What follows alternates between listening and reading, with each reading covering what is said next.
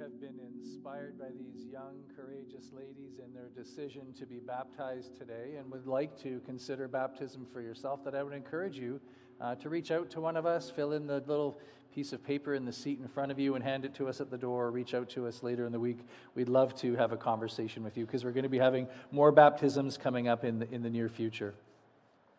One of my favorite late night shows is uh, Stephen Colbert and um, I enjoy him as a talk host. And one of the things that he will often do when he's interviewing um, his guests is he has a quiz for them where he asks them 10 rapid fire questions.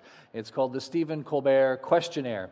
And so you're, you're talking about movie stars and musicians, politicians, kind of famous people. And he will ask them these 10 kind of rapid fire questions just to kind of give them something to talk about in the way of the interview. And so I thought maybe we could try it a little bit here this morning. Are you up for a little activity? Are you ready to engage a little? Uh, so I'm going to put some questions on the screen. I'll call them out, and you just kind of say out your answer right away. Are you ready? Your favorite sandwich? Okay. Apples or oranges? I think I heard bananas. I don't think that was an option. Dogs or cats? Okay, see, this happened at 9:30 too. If you're playing at home, um, like the place explodes at the dogs or cats one. Uh, I said none of them, but uh, I, I, sensed you feel very, very strongly about, uh, about your response here. Uh, here's another, one, a little trickier. If you had to listen to one song for the rest of your life, what song would it be? Happy birthday. Okay, okay, okay, okay. Thinking that you'll get gifts after every time you. I like it. I think that's good. That's good. Uh, so this is the he does this in in the, in the in his interviews with people. But one of the things that um, Colbert is a is a strong Catholic, and so one of the questions he always asks everybody in the questionnaire that always kind of stops everyone and has them thinking is this question: What do you think happens when we die? And as he's going through these questions from apples to oranges, dogs to cats, favorite song, what happens, what do you think happens when we die? Everybody stops and they get kind of thoughtful. And they kind of come up with an answer, and their answers are unique. Sometimes they're all over the map. Sometimes they're, uh, you know, kind of traditional answers. Uh, sometimes it's about reincarnation. Uh, sometimes they talk about, you know, we become angels. One of my favorite answers was uh, one of the guests said, I believe that when we die, we become a bird and we become a bird that comes back and encourages the most discouraged person on the day that we died. Which, again, I thoughtful, but I thought, you know, that requires a lot of faith to believe that that is what happens to us when we die. We're going to come back to this question in a little bit. Um, one of the story, we're going to look at a passage of scripture today from John's Gospel. And it's a fascinating story because it captures something that Jesus did that was so controversial and so upsetting and made people so uncomfortable that it, they actually started to plan and have meetings about how to have Jesus executed. What Jesus did in the passage that we're going to look at today bothered them so much, they said, That's it. This man must die. So turn with me today in your Bibles to John chapter 11.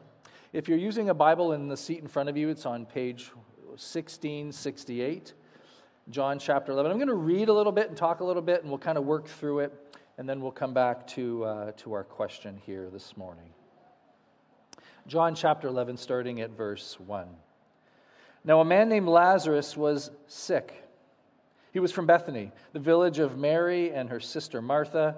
This Mary, whose brother Lazarus now lay sick, was the same one who poured perfume on the Lord and wiped his feet with her hair. So, the sisters sent word to Jesus Lord, the one you love is sick.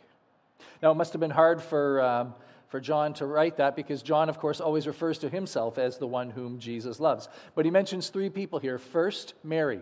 Mary, as is mentioned later on, closer to Jesus' death, uh, would be at a table where Jesus is dining, and she would come and pour perfume on his feet and weep in tears, overwhelmed by his grace and mercy in her life, and created quite a scene. Uh, Martha, the sister. Martha, uh, you'll remember maybe a story where Jesus and his entourage show up at their home one day. And so Martha, in good Middle Eastern hospitality style, decides to prepare a big meal and feed everybody. But Mary remains seating. So Martha comes out and kind of scolds Mary that while I'm doing all the work, you're just sitting there. And Jesus, of course, reminds Martha that Mary had chosen the right thing. And then Lazarus. Lazarus was a well known businessman in the community of Bethany, and, and he's sick. So let's keep reading at verse, starting at verse 4.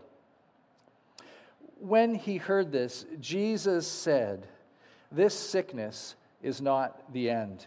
No, it is for God's glory, so that God's Son may be glorified through it.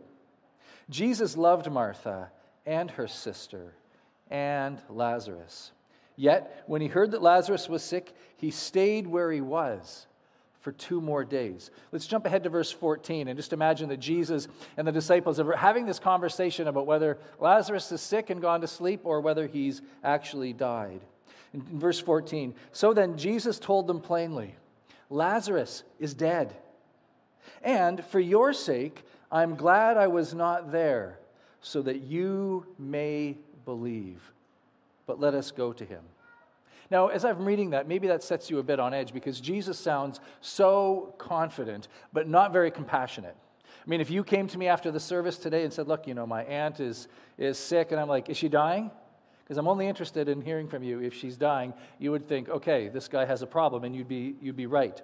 But Jesus seems very confident, but he doesn't seem very compassionate. In fact, when he hears the news that his very good friend is sick, he decides to stay where he is for two more days. And then Jesus has that line saying, No, he's dead. And in fact, I'm glad that I wasn't there to help him because this is going to give an opportunity for you to see God's glory. Almost as if he's saying, I'm glad this tragedy has fallen on this family so that I can do something significant. And if that maybe bothers you or upsets you a little bit, hold on to that because we're going to come back to it in a minute. Let's jump again in verse 17. Jesus is now off to go see them. On his arrival, Jesus found that Lazarus had already been in the tomb for four days. Bethany was less than two miles from Jerusalem, and many Jews had come to Martha and to Mary to comfort them in the loss of their brother. When Martha heard that Jesus was coming, she went out to meet him, but Mary stayed at home. Lord, Martha said to him, if you had been here, my brother would not have died. But I know that even now God will give you whatever you ask. Jesus said to her, Your brother will rise again. Martha answered, I know he'll rise again in the resurrection at the last day. But Jesus said to her, I am the resurrection and the life. The one who believes in me will live even though he dies, and whoever lives and believes in me will never die. Do you believe this? So Lazarus is sick. Jesus gets the news. Lazarus dies because Jesus waits two days. And Jesus now walks into this painful season. If you've ever gone to visit someone who's lost a loved one, you know how that feels. You kind of know how the house feels. And Jesus arrives, and Mary or Martha is angry at him. If you had been here, this never would have happened. I've been with you, Jesus, and I've seen you heal people. I've seen you cast out demons. I've seen you heal people of their blindness. I've even seen you spit in the mud and make some concoction and rub it on their face and it healed them. I've seen you heal people. And I was hoping you were going to come and heal Lazarus, but you did not show up. To which Jesus responds, Your brother will rise again. Now, Martha seems partly comforted by this. Um, and then it's almost as if she's answering Stephen Colbert's question what, hap- what do you think happens to us when, when we die? And she says, Yes, I know he'll rise again. Later on, when God comes back and puts the world back right and he comes back and does his redemption thing, then I know, yes, yes, I know that he'll rise again. Not today, but, but someday. And maybe you're starting to get the sense of what's going on here. Jesus is walking into this broken situation with such confidence. Martha is clinging to the hope that someday, that day way off in the future, when God does something great, then and only then will I actually get to see my brother again. And Jesus agrees with her theology, but he does not agree with her timing. And he says to her, I am the resurrection and the life. The one who believes in me will live even though they die. And whoever lives, in, lives their life believing in me will never die. Jesus is saying to Martha this that someday, that future event that you can't wait for to happen, that day way off in the future that you think God is going to do something amazing, it's happening today. It's going to happen today, right now, right here in front of all of these people. You don't have to wait to the end. Jesus says, I am both resurrection and I am life. The kingdom is going to come today. My will will be done today on earth as I would love it to be, as it will be someday in heaven. It's coming today. Resurrection, Martha, where I go and return to you what death has stolen. The things that death has taken from you, I'm going to bring them back to you. And life, life to the fullest. And then Jesus does the thing that upsets people, makes them so uncomfortable that they realize he is not just another great religious teacher. There's something else going on here, and we need to deal with him once and for all. Let's start reading again at verse 34. Jesus shows up and he says, Where have you laid Lazarus? Come and see, Lord, they replied. And Jesus wept. Then the Jews said, See how he loved him? But some of them said, Could not he have opened the eyes of the blind, have kept this man from dying? Jesus, once again more deeply moved, came to the tomb. It was a cave with a stone laid across the entrance. Take away the stone, he said. But Lord, said Martha, the sister of the dead man. By this time, there's a bad odor, for he has been there for four days. And if you grew up with the King James Version, you remember it said, She said, His body stinketh. Verse 41, 40. Then Jesus said, Did I not tell you that if you believed, you would see the glory of God? So he took away the stone, and then Jesus looked up and said, Father, I thank you that you have heard me. I know that you always hear me, but I say this for the benefit of the people standing here, that they may believe that you've sent me. And when he had said this, Jesus called out in a loud voice, Lazarus, come out. And the dead man came out. His hands and feet were wrapped with strips of linen, a cloth around his face. And Jesus said to them, Take off the grave clothes and let him go.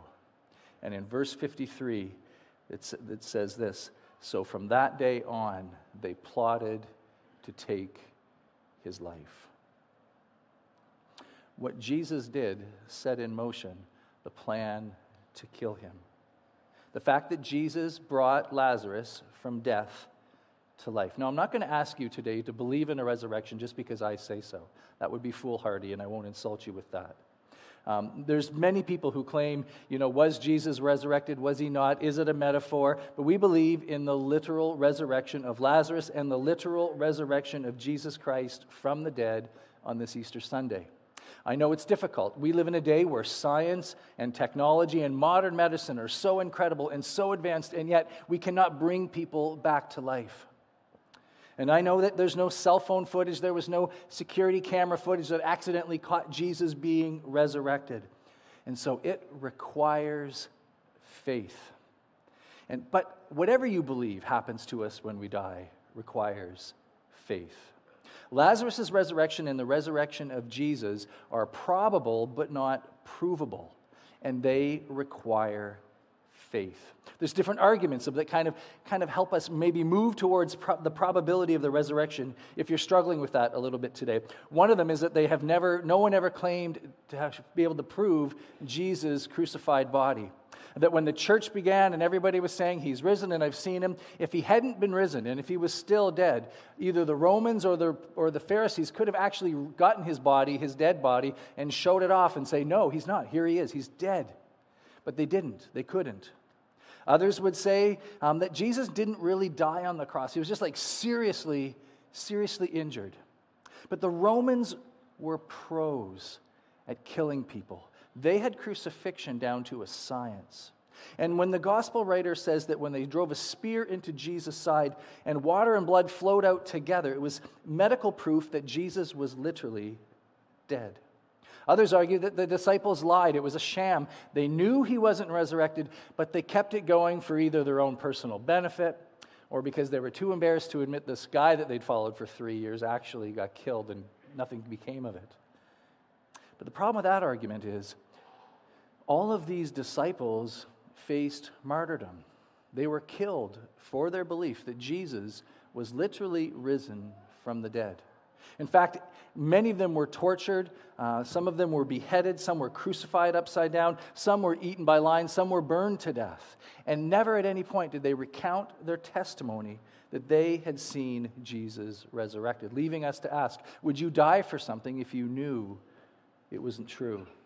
And then that there's this fact that today, around the world, 2 billion people will gather together to celebrate an experience because of an experience that they have had personally with somebody who died 2,000 years ago. So the resurrection is probable, not provable, and it requires faith. But whatever you believe about what happens when we die requires faith. Sometimes, um, if I'm at a funeral, uh, I will hear people talking about the person that has passed on that they loved. And you'll hear all kinds of different things that people talk about in that moment. You'll talk about uh, the person that we loved is looking down on us. Uh, they've been reunited with other family members and they're getting to see them again. Um, or that we're going to see them someday as well. And these are lovely, lovely sentiments, but they all require a certain amount of faith to believe that that is true. If you believe that the person that you've loved is now in heaven looking down on you, they have gone from being deceased to being alive. And if they've gone from being deceased to being alive, then they have experienced some kind of death to life experience, whether that's resurrection or whatever it might be. But you're believing that they have actually gone from death to life. And the question then becomes well, how, how did they do that? Did they do that on their own strength? As Christians, we believe that when Jesus died, he didn't resurrect himself he placed his hands and his faith in the, in the hands of his heavenly Father, who resurrected him to life with his power. So if you think that you, when you get to heaven, will resurrect yourself, um, you know, that takes a certain measure of faith as well. So it matters. And I know maybe we don't think about this today, but there will be a day that this question becomes really, really important to us. And Jesus walks into this family's situation who are grieving, and He knows what's on their minds, and He gives them an answer and clarity. And Jesus invites Martha, and Jesus invites us to wrestle with this question what happens to us when we die? Or maybe a better question might be this Into whose hands will I trust myself when this life ends? Into whose hands will I trust myself when this life ends. Am I trusting myself with myself? Am I trusting my parents, my reputation, my good deeds, my money? Because when you're gone, your kids have already spent it. It's gone. Your money won't be of any use to you. Am I trusting the fact that I'm better than my neighbor or I'm better than the average person?